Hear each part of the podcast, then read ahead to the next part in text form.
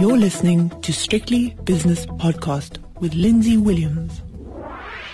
Sumesh Chetty is a portfolio manager at Ninety One in Cape Town. We finished part one of his podcast based on his presentation, and we spoke about, or rather, he spoke about the risks inherent in the world at the moment. Not negative, but certainly we have to be mindful of the risks that he raised. What we're going to do now is talk about his positioning, his strategies positioning, and outlook as well. So we've got asset allocation to cover, capital allocation, top 10 foreign holdings, outlook for the Rand, real yields in South Africa, and many, many more things. Local equities, let's not forget them. So, Sumesh, where do we start now? Maybe we start with asset allocation in your strategies. Perfect. The way we're thinking about portfolio construction, it's it's always on a bottom up basis. So we find the best investments first and we include them in the portfolio to the extent that they increase the risk adjusted returns.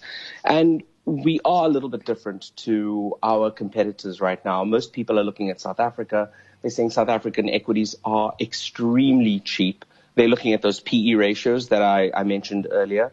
That can be very misleading. Uh, and off the back of that, and off the back of the assumption that everything is going to be normal relative to the last 10 years or so, um, most investors seek out these South African equities. We've gone the other way, and we're actually finding far better opportunity in global equities. And as a result of that, we put those in the portfolio first. So the majority of portfolio exposure, or the largest portfolio exposure, both in opportunity fund and cautious managed, is to high quality global equities, really blue chip businesses. And, and I'm sure we'll talk about that a little later. But the issue here for us is that these businesses that we're buying are businesses that aren't that economically sensitive. So if you think about a South African investor, those resources, those banks and those insurers that make up so much of our market, you are hostage to a lot of cyclicality or economic sensitivity. So we like businesses where almost irrespective of the environment you find yourself in, can continue growing their revenues, especially if those businesses have pricing power, which excites us most. Now, it may sound odd to suggest that we like these businesses in an environment where global equities appear very expensive. But remember, we aren't investing in the FANGs in this portfolio. We, we don't hold any of the FANGs. If you extend the definition of the FANGs a little bit to include Microsoft, Microsoft is in the portfolio. But on the whole, we believe that we have stocks where if inflation becomes a problem or if interest rates were to go up, these are stocks that would actually still outperform the market. Now, we had somewhat of a horrid time at the start of this year when there was so much focus on cyclicality and deep value stocks. And so we did lag. Quality stocks were out of favor. But given the volatility that started to creep back into the market, you know, these stocks are doing very well for us again. And also very importantly, when we think about this asset allocation, we're not allocating for the next month or six months or even the next year. When we think about asset allocation, we're thinking about asset allocation on at least a five year view. And so in keeping with that, keeping with the balance we seek and keeping with that offsetting of risks within the portfolio, the second asset class that excites us a lot, especially given that global equities are our preferred asset class, are South African government bonds. And it sounds bizarre when you talk about it because everyone thinks the South African government is in a lot of trouble. They're going to default at some point in the future. But bonds at current yields are pricing in all of those risks. And we don't believe that the market is appropriately taking into consideration the levers that the South African government has at their disposal. Now, you know, they're not, they're not levers that might be, um, very exciting to everyone. Capital controls, for example, or foreign exchange controls won't make people very happy. But ultimately, you know, that would still be good for the bond market, even though it may not be good for the individual. So that's our second highest allocation within the portfolios. And on that note, then, just as we record this, I'm looking at the South African 10 year bond yield, and it is on my rudimentary screen 8.96%. I look at the US 10 year bond yield, it is 1.22%. And the Rand, okay, it's had a little bit of a wobble, but it's been relatively stable. And if you can manage your currency risk, if you're a foreign investor, then of course, South African bonds do make a lot of sense. Correct. And South African bonds, to a foreign investor, you can manage that currency risk very easily because there's a very liquid market in hedging out the rand. And in fact, what's what's interesting is if you buy um, insurance against the South African government, you hedge out the South African rand, and then you compare the return you're left with relative to U.S. bonds. Um, you're, you're getting about 1.3% from U.S. bonds right now, and you can get close to 2.5% from South African bonds once you've hedged out the currency and you've hedged out the risk of default. So it, uh, it makes a lot of sense for a foreign investor. But, um, you know, unfortunately, we've been losing um, foreign investors in this country. I guess foreign investors are just voting with their feet. Let's have a look at your sorry. top 10 foreign equity yes. holdings now and just pick one that is typical of the top 10, if you would.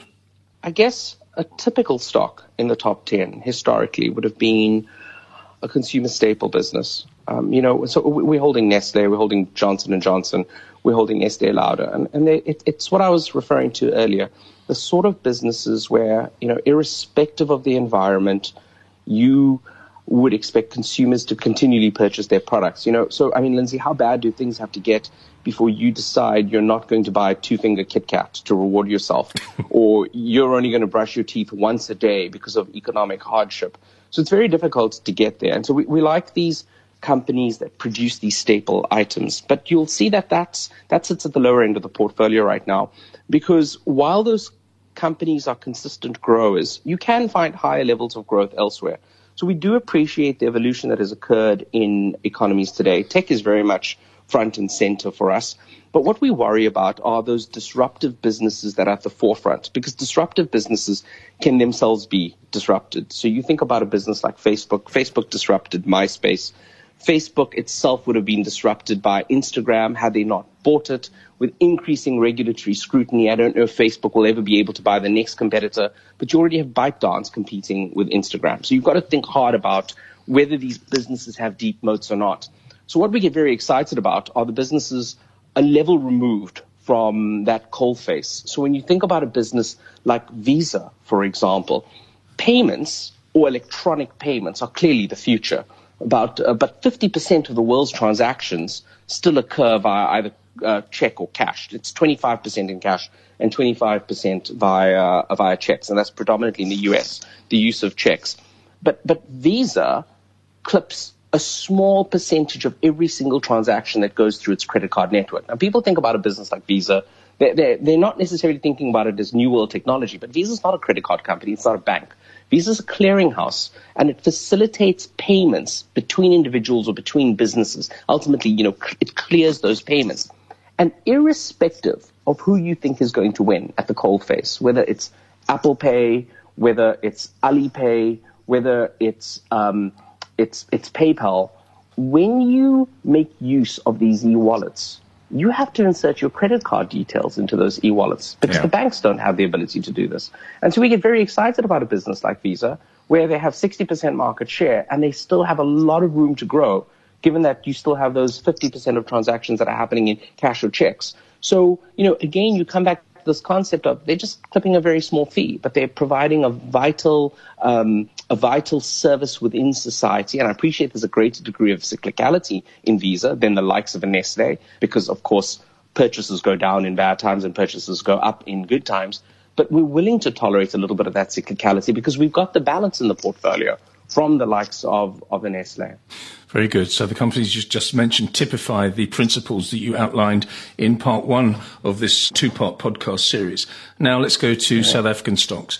And again, give us something that typifies what you look for in South Africa. And it's, it's obviously quite difficult these days because of the lack of GDP growth in South Africa. But you've got to, therefore, you've got to be earning your monthly envelope, Sumesh, by being an assiduous stock picker.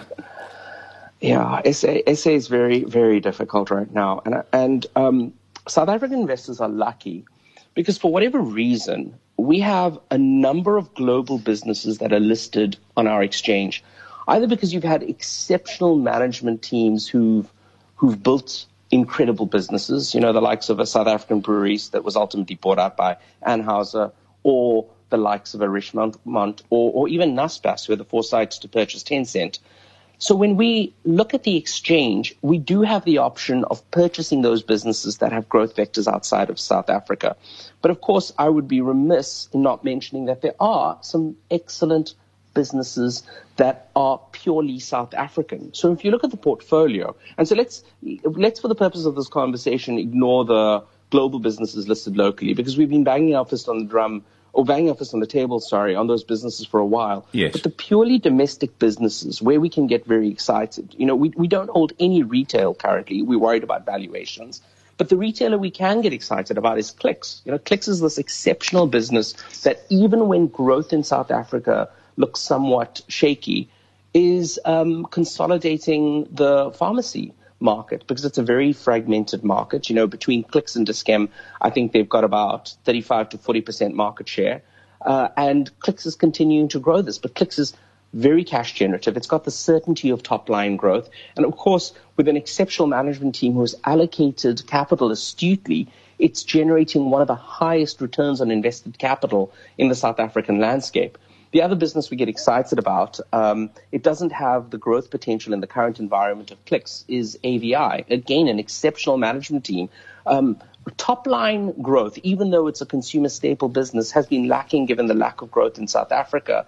But in its management team, you found a management team not only who allocates capital well, but who's been able to take costs out of its business. So even though top line's been growing at maybe five or six percent recently, it's been able to remove those costs and still grow earnings at a reasonable clip. On the financial services side, um, Santam has been an exceptional business for years. More recently, it's taken some pain because you have seen the concerns around business interruption claims off the back of COVID, and of course the more recent claims, which they're not liable for, given the rioting we saw in Gauteng and KwaZulu-Natal in July. But but Santam has been a consistent dividend payer, with the exception of last year when it's had to withhold cash for concerns around COVID claims. And you know, longer term, we're we're still very excited about it. Of course, you know, I mentioned that it is South Africa, so you've got to participate in the resource um, in, uh, area and in the banking area. On, on the banking side, uh, FirstRand and Capitec, two exceptional businesses. And on the resources uh, side, you know, again, now we're moving a little bit offshore. Billiton, which doesn't have any South African operations, and of course Mondi, which is only 20% local. But, you know, Mondi definitely benefiting from the tailwinds you see in terms of packaging. Because what COVID has done, COVID has accelerated the um, uh, it's accelerated online retail. And you think about all the online shopping you're doing right now, and the demand for packaging, the demand for boxes is higher than ever. So th- those are the businesses we're typically excited about in South Africa right now. There are a lot of businesses we're watching. There are a lot of quality businesses out there that we can't get behind just yet because of valuations. Mr. Price being one of them. We would love to own Mr. Price at lower prices. Yes. It's another exceptional management team, but um, it, it just feels a little bit expensive to us right now, given the environment. Let's wrap this up now, and I'm going to read your investment summary from your presentation. Number one, capital preservation is paramount, and that uh, reminds me of one of the products from one of the companies that you're invested in, and I think the slogan was first do no harm, and that's exactly Yeah. what you mean by capital preservation is paramount. Number two, global equities still provide the best opportunity for growth. Bonds are the best local opportunity on an expected return basis. SA equities are cheaper, but stock selection remains key, which you've just outlined beautifully. SA cash likely to underperform other assets over the next 12 months. And finally, in a world of uncertain growth, the best security is in quality companies, there's that word again, quality, with high barriers to entry and pricing power. Sumesh Chetty, thanks so much for your extended time. Sumesh Chetty is a portfolio manager at Ninety One in Cape Town. The views and opinions expressed in these podcasts are those of Lindsay Williams and various contributors and do not reflect the policy, position, or opinion of any other agency, organization, employer, or company associated with strictlybusinesspodcast.com. Assumptions made on the analyses are not reflective of the position of any other entity other than the speaker or the author. And since we are critically thinking human beings, these views are always subject to change, revision, and rethinking at any time. Please do not hold us to them in perpetuity.